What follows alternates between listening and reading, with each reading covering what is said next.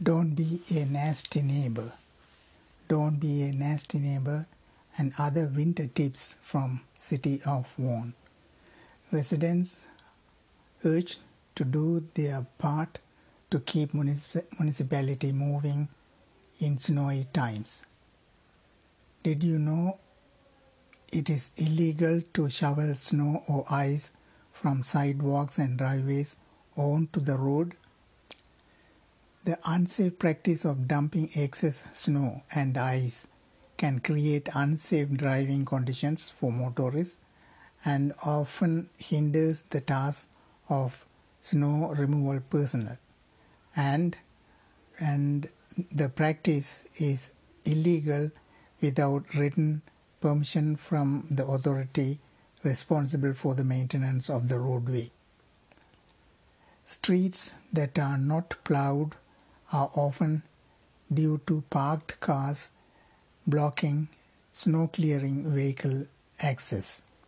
Residents are advised to avoid parking on streets to enable snow plows access to clear roadways and winding roads. On street parking in Vaughan is not permitted between 2 a.m. and 6 a.m.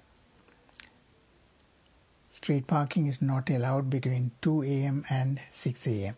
Vehicles interfering with the movement of traffic or snow clearing operations are subject to fines of $75.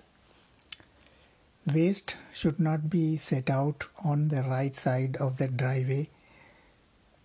Waste should be set out on the right side of the driveway when facing the house.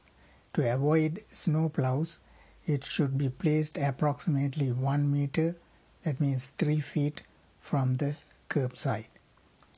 Clear the snow and ice from sidewalks within 24 hours after snowing has ended. Keep sidewalks clear of overhanging cars in driveways to allow access for snow clearing machines. These are the conditions and requests by the city of Vaughan sent to residents urging them to keep or urging them to do their part. Thank you.